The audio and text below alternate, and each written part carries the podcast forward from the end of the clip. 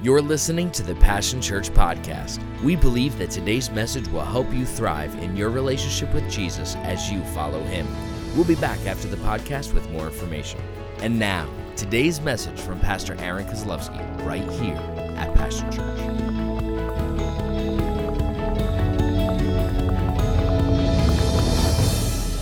Hallelujah. Well, good morning.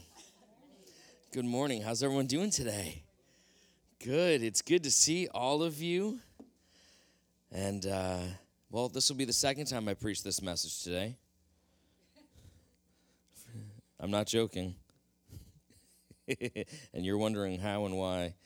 Um, so this morning around 3:30 or so, my wife wakes me up, says, um, "I think I think we're there." we were we were seven minutes apart for a couple hours there, and then they just stopped. like, really? This kid is already a jokester and he isn't even born yet. It's not even fair because realistically, this is the third Saturday in a row that this kid has done this. so, Josiah, we love you. Can't wait to meet you. Knock it off. Okay. Seriously. no joke. Third Saturday in a row. Um, I want to I want to show uh, food pantry this past Wednesday. Um, man, God is so faithful. Everyone just say God is faithful. This past Wednesday, actually no, not on Wednesday. Um, on Saturday, we were pretty much completely out of food and we had pantry coming up on Wednesday night. And another church, uh, Grace Church in uh, Glen Rock, heard of our need through someone who actually went to the pantry. And they heard and they jumped on board and they mobilized their church and they all got together. And all these bags that you see are results of, of people's generosity, giving, through um, so that we can bless our community. And uh, so I just wanted to thank Grace Church and, um, and Sherry Davis and, uh, and obviously all of our incredible uh, volunteers who actually made all these bags and put them together and pre bagged every single one of these uh, sets. And that was just uh, an incredible picture of them working Wednesday morning. And uh, we're just so grateful because it's an honor to be able to, to uh, take care of those who are in need. And um, it's funny, our, our voicemail at church used to be uh, just, you know, people um, looking to sell things. And, and now it's when's your pantry? When's your pantry? My family and I are in need. When's your pantry? And so thank you, thank you, thank you, thank you uh, for all you do. Uh, you guys really do rock. Well, let's pray, and uh, we're going to get right into the message today. Father, we thank you that obedience is better. Period. Lord, I thank you that you bless. You bless each and every one of us. Lord, you are so faithful. Lord, there's not a single one of us, Lord, today who are on a park bench waiting for their mom to return. There's not a single one of us, Lord, that have third world problems. Lord, you really have blessed. Lord, we're so spoiled and we're so grateful, God. We choose in this moment to recognize how good you are and how great you are and how you take care of every one of our needs. And we thank you for it. Lord, we thank you for your blessing. But Lord, today as we learn about obedience, Lord, we thank you that each of our hearts are open. We are ready to receive your implanted word. We give you glory and honor today. In Jesus' name, amen. Amen. So, uh, like I was saying, uh, this is the second time I preached this message because at 4 a.m. this morning I started recording just in case we weren't going to be here. because we wasn't sure. Hallelujah! But but the jokester stopped, and uh, here we are. So I'm going to start this morning in Jeremiah chapter 29, verse 11. Jeremiah 29, 11 says this For I know the plans I have for you, says the Lord. It's not up there, don't worry. Uh, for I know the plans I have for you, says the Lord. They are plans for good and not for disaster, to give you a future and a hope. Before we get talking about obedience and the, some of the ramifications for obedience, obedience is really a trust thing. Hands down, simple as that. Obedience is a trust thing. Do you trust God? Do you trust that His plans for your life are actually better than your own? Do you trust that what He has intended for you is better than you can come up with? That His wildest dreams are so far beyond anything that you could ever imagine. Obedience is a trust thing do I actually believe that if I do what God says, I'll be okay? Do I actually believe that if I obey, obeying Him is better than winding up with what I can do on my own? no matter how much we manipulate, no matter how much we, we try to um, juggle things around, obedience is always better. And so I want to start this morning uh, in the book of 1 Samuel, chapter 15, the story of Saul. Uh, God asked Saul to do something, and we're about to read that. Um, but Saul was the first king of Israel. Saul, uh, the people of Israel had said, Hey, God, um, all our neighboring towns have kings. We want to be like everyone else. That's what they said. And so God said, You don't want that. And they said, Yes, we want to be like everyone else. And God said, You don't want that. And they said, Yes, we want to be like everyone else. And God said, Okay, fine, have it your way, have fun. And so he gave them a king, and their first king was King Saul. And King Saul was head and shoulders above everyone else. He was a tall guy. And so here we are in 1 Samuel chapter 15. One day Samuel said to Saul, Oh, was it up there? Wow. It is amazing how good a 4 a.m. brain can work. All right, next slide, please. Oh, it might be out of batteries. Um, one day Samuel said to Saul, It was the Lord who told me to anoint you as king of this people, Israel.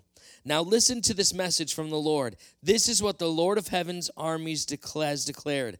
I have decided to settle accounts with the nation of Amalek for opposing Israel when they came from Egypt. Now go and completely destroy the entire Amalekite nation men, women, children, babies, cattle, sheep, goats, camels, and donkeys. Let me just tell you when you go against God's chosen people, it does not bode well for you. You do not want God to be your enemy. And this is what the Amalekites did. When God rescued Israel and he brought them through the Red Sea, the Amalekites tried to take advantage and wipe out the Jews at that moment. It didn't work. But later on, we find out that this is not the first, the last time that an Amalekite tries to wipe out the Jewish people. And so God's like, their wickedness has come to its peak. It has come to a full fruition. It's time to get rid of them. They need to go. The earth is not okay when they're here. And so um, this is God's command. It sounds harsh, doesn't it? Let me just tell you don't go against God. Being God's enemy is not a good place to be. That's not where you want to be. 1 Samuel chapter 15. So Saul and the um, entire army go and they uh, attack the Amalekites. So what did God say? Destroy everything. Then Saul slaughtered the Amalekites, verse 7, from, thanks, kid, from Havilah all the way to Shur, east of Egypt. He captured Agag. Wait a minute. Captured? That doesn't sound right. he captured Agag, the Amalekite king, but completely destroyed everyone else. Saul and his men spared Agag's life and kept the best of the sheep. Uh oh, it's getting worse. The goats, the cattle, the fat calves, and the lambs. Everything, in fact, this is crazy. That appealed to them. They destroyed only what was worthless or of poor quality. It's amazing how we as a people do this still today. I know what God says, but that can't be what He means. I know what God says, but you know what? He understands my heart. I know what God says, but you know what? It's just not it's just not culturally relevant anymore. And so we got to understand what was kind of going on here. If in this time period, if you uh, captured an enemy king, you didn't kill him. You took him as a tribute to yourself. You took him to parade around your greatness that you conquered them. And they are, maybe you would cut off their fingers so they could never hold a thank you, so they could never hold a sword again. Maybe you cut off all their toes so they could never run again. Maybe you humiliated them publicly for the rest of your reign. And you didn't want them to die, you wanted them to stay alive. So it would be a public spectacle. And here Saul is allowing, thank you, Saul is allowing what is going on in culture in that day to affect how he's interpreting what God asked him to do. That's a dangerous place to be, church. Not only that, but he kept everything that appealed to him. Verse 10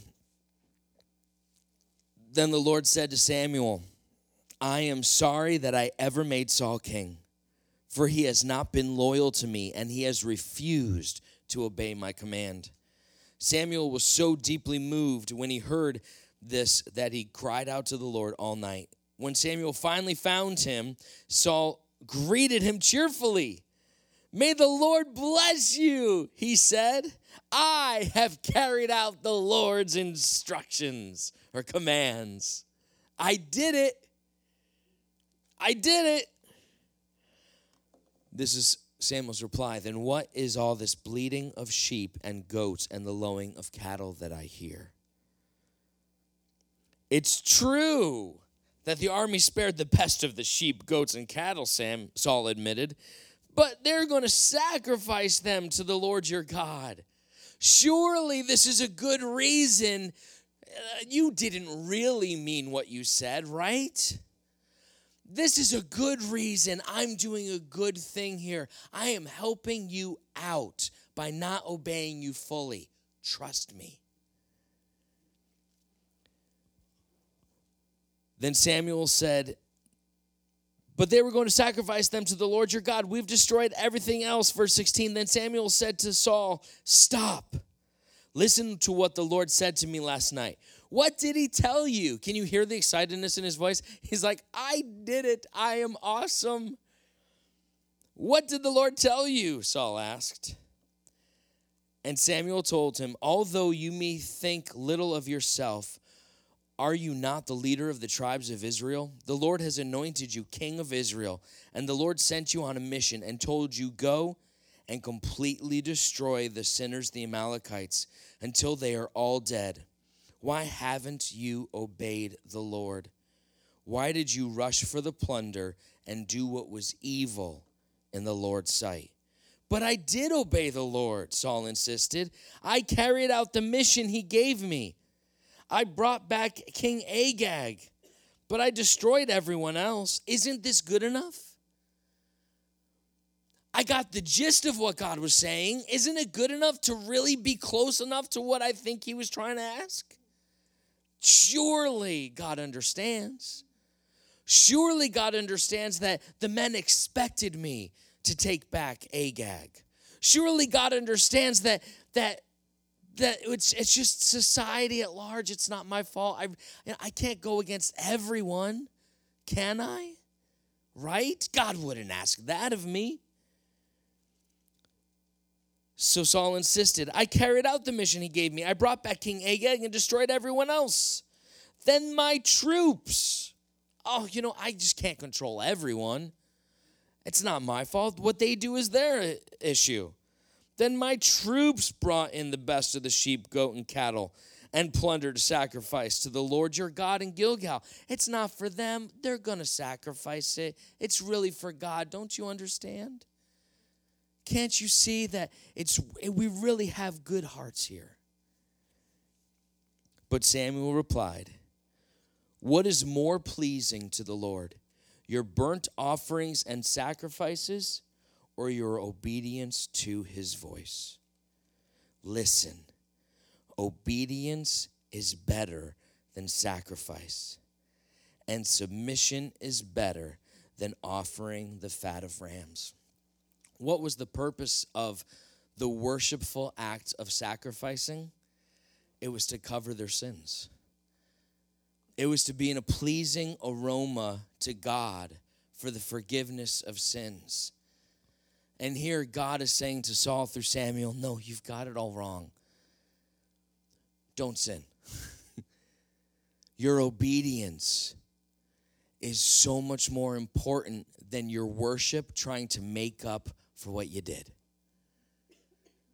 Obedience is better than sacrifice. He goes on, verse 23 and submission is better than the offering of the fat of rams. Rebellion is as sinful as witchcraft. Wow.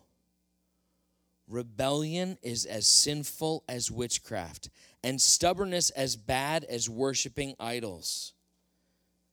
So, because you have rejected the command of the Lord, he has rejected you as king. Wow. Church disobedience has a high cost. It has a very high cost. King Saul here lost his kingship. He lost the kingdom because he was more afraid of the people and the culture and looking right and interpreting God's command through his own rose colored glasses than he was in honoring and obeying and doing what God said. We started this in Jeremiah 29 11. For I know the plans I have for you, declares the Lord plans to prosper you and not to harm you, plans to give you a hope and a future. See, we watched uh, a week ago, we watched Esther here on a Friday night, the, the play of Esther. You know, they made a big deal of it, and I've never put the two and two together in, in such a way until they made such a big deal about it at that play. An Agagite he said, An Agagite? An Agagite? Do you realize what this means? He's an Agagite? He was a descendant of King Agag. Haman, who tried to wipe out the entire Jewish population on the planet during Xerxes' rule in the book of Esther, was an Agagite.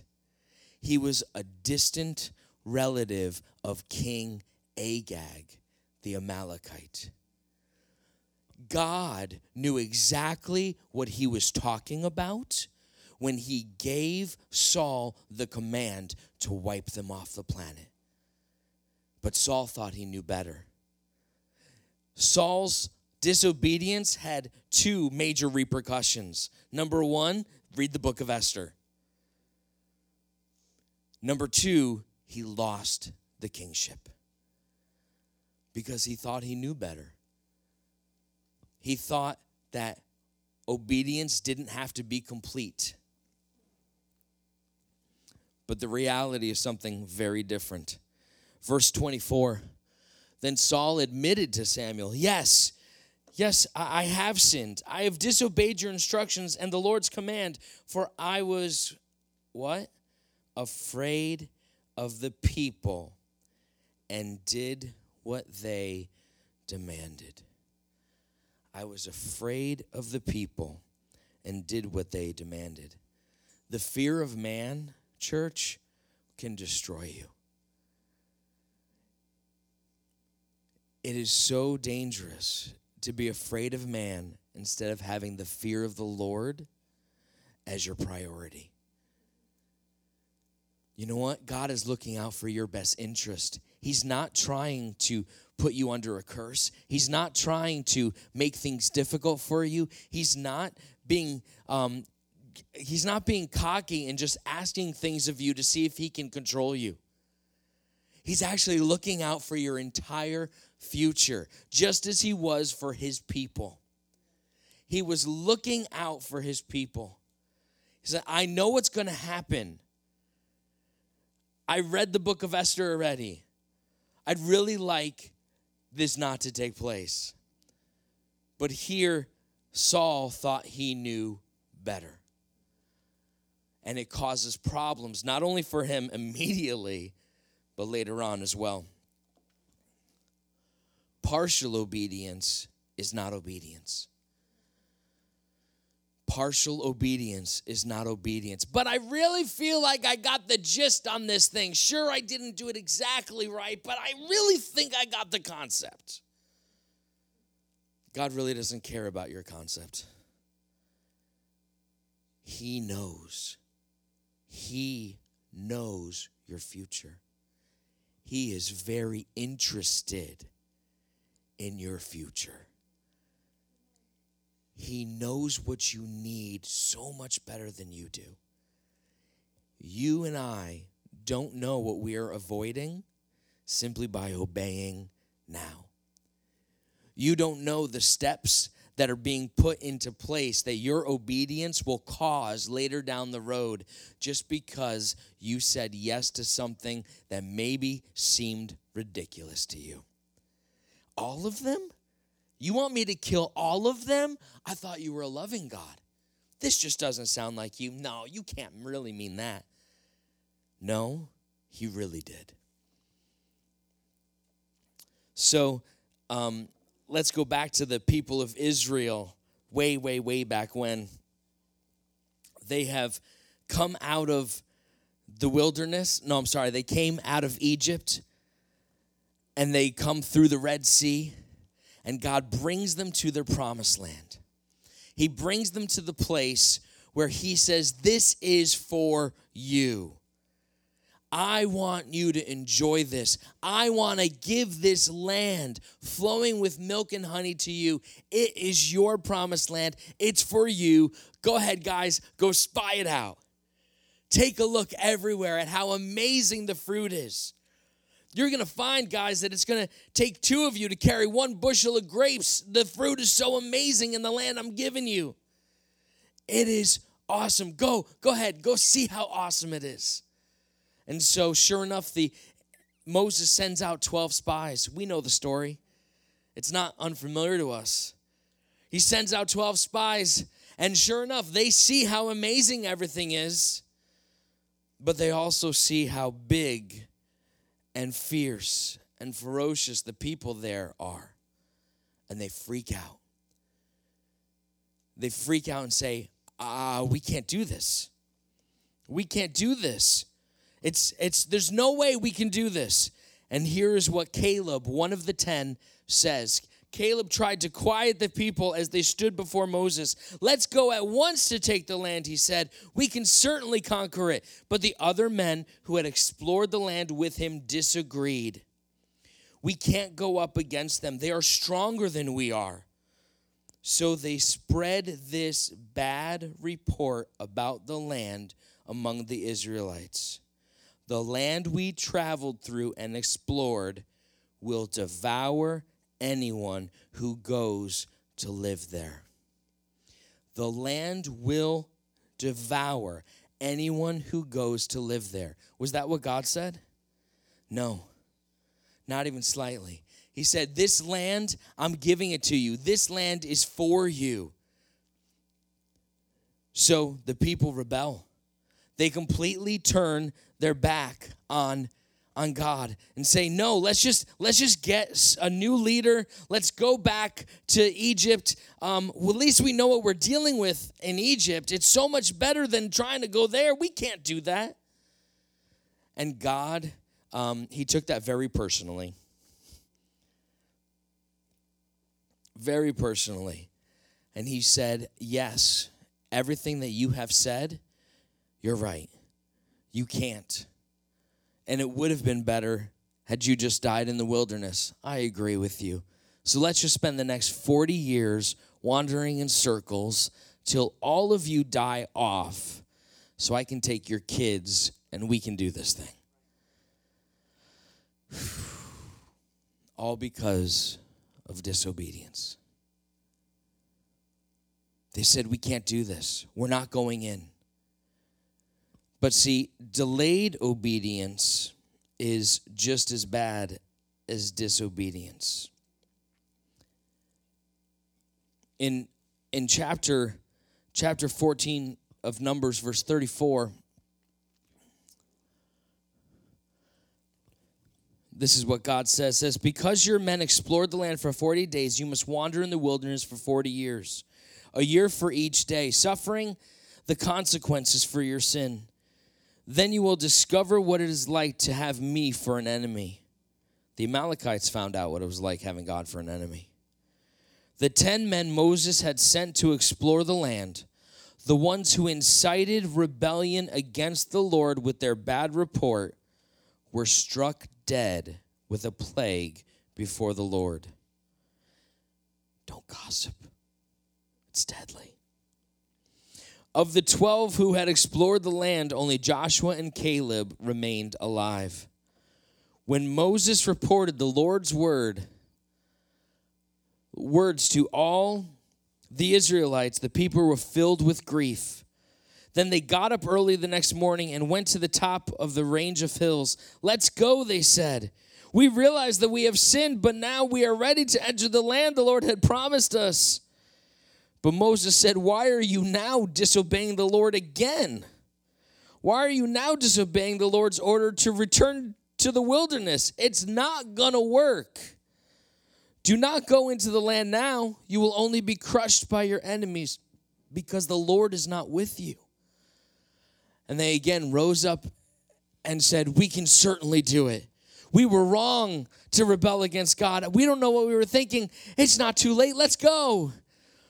And so they went up and they were completely destroyed. Because delayed obedience isn't obedience either. You know, Saul didn't understand why God was asking him what he was asking him. The Israelites here, they were so caught up with the hugeness of the enemy before them they couldn't see past their own fear. They couldn't see how God could do this, how good He could bring them in. After all, we're just former slaves. How could this be this good? But He was. It was God's plan to bring the children of Israel directly in. He had their best in mind. If they had only obeyed, they wouldn't have wandered around in circles for 40 years, waiting to die off. If they had only obeyed God. We, when um, several several years ago, how many years ago? 15. Wow. Time flies when you're having fun. 15 years ago, we were in real dire need for a vehicle. And um, a, a friend or someone I knew um, had was selling a Eddie Bauer edition uh, Ford Explorer with leather seats, and that wasn't the best part. The best part it was actually in our budget. And we were so excited, and we went and test drove this thing, and we just couldn't wait to because uh, it, it drove great, and we were so excited to, and we really, really, really needed it. Did I mention we needed it? Sometimes need can make you jump the obvious steps of obedience. And so it was in our price range. It was a great ride, but we were smart enough and wise enough to stop and pray and ask God what we should do. And I knew in my spirit we had to wait. And I knew that was not what my wonderfuler half, that's a real word, you can ask any teacher here. My more incredibler, I'm just gonna do this all day. Um, it wasn't the most popular news to have to give. And and we prayed and we knew we had to wait. So we did. We didn't jump on it like we wanted to, like we needed to. Like we knew in our heads that if we didn't jump on this, someone else was going to buy it and snatch it up because the price was so good. You know, that kind of deal. And we waited, and it was hard. It was hard to let go of the very thing that we so desperately needed. And so, three days later, about give or take, it was too long ago to remember. we get a call from this guy that I know, and he says, Hey, I'm sorry, but I can't sell you the Explorer. And of course, my first thought is, Oh, somebody else bought it. And he says, The engine blew up and the transmission with it. they had put it up on a lift, drained it, were changing the fluids, and everything seized and that could have been us. And he said, So now I have to replace the engine and the transmission, which isn't a problem for me, but I'm going to have way too much money into it. There's no way I can sell it to you for what I was going to. You know what? God always knows. When we do the hard things that He's asking of us that look like they just don't make sense, it's really God looking out for us all the time. I can remember when, when I first moved into the parsonage next door. When I first moved into the, the parsonage, it was offered me on like this. I was actually living in an apartment that God had provided supernaturally for $400 a month. And it was an awesome place. It was it was my own little bachelor pad. Okay, it was one room, but it was awesome when you're a guy, you don't care. You're just like, I have a bed, yay. Um, and so the option was you can move in next door, but chances are likely we'll bulldoze it any day and make a parking lot. That was the offer that was provided to me. Isn't that a great offer? Probably, you know, it reminds me of Inigo Montoya. No, um, uh, in uh, yeah, I went there in the Princess Bride. Good job. Most likely kill you in the morning. if you've never seen the Princess Bride, you've got to see this movie. Um, it was kind of like you can live there. We'll most likely bulldoze it in the morning. And so there were um, people in my life who really dissuaded me. This is a horrible idea. Don't take you know, give don't give up that only $400 a month rent. Don't do it. But I prayed. I prayed and I asked God. I said, "God, what are we supposed to do?" No, not we, me. This is this is way before you. And I knew I was supposed to move. And it didn't make sense because it wasn't a very good offer. But I knew I was supposed to move. 13 years later, my wife, myself, Lizzie, Noah, and Dylan moved out of that house. God always knows what He's asking. He always knows what He's asking. Even when it's difficult, even when it doesn't make sense, God always understands what he's asking. So today, maybe you're here and you've been guilty of trying to figure out what God really means. and bringing cultural norms into what God's asking of you. We just need to repent. Maybe you're here today and you're guilty of delayed obedience. We too need to repent. Can we just close our eyes and pray? I, would like to pray out loud, and if you would pray after me, because I think all of us, in one way or another, do this. Where we read something in the Bible and we're like, whoa, that can't really mean that. He's really got to mean more something culturally relevant to me right now. But the reality is, is that obedience has huge benefits. And it also has serious ramifications when we don't. So, would you just pray with me? Because I want to pray too.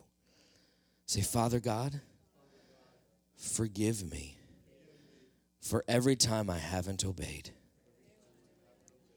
When I knew it was the right thing to do, and I chose my way instead. I repent. Forgive me, cleanse me, make me brand new on the inside. Clean my heart, mind, and soul that I can worship you and serve you and follow you with an absolute clean conscience. In your name I pray. And everyone said, Amen. Amen. Amen. If you have a chance this week, it's so depressing and good. Don't you love when a pastor starts with those words? It's so depressing and good um, Deuteronomy chapter 28. I'm going to read just a little passage here. But if you have time this week to read the entire thing, man, it really solidifies the blessings and the curses associated with our obedience.